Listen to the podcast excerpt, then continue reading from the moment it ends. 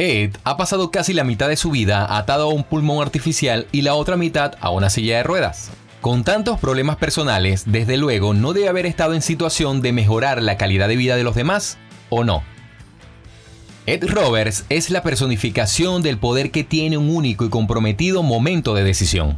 Fue el primer tetrapléjico en licenciarse de la Universidad de California en Berkeley y ocupó el puesto de director del Departamento de Rehabilitación Estatal de California.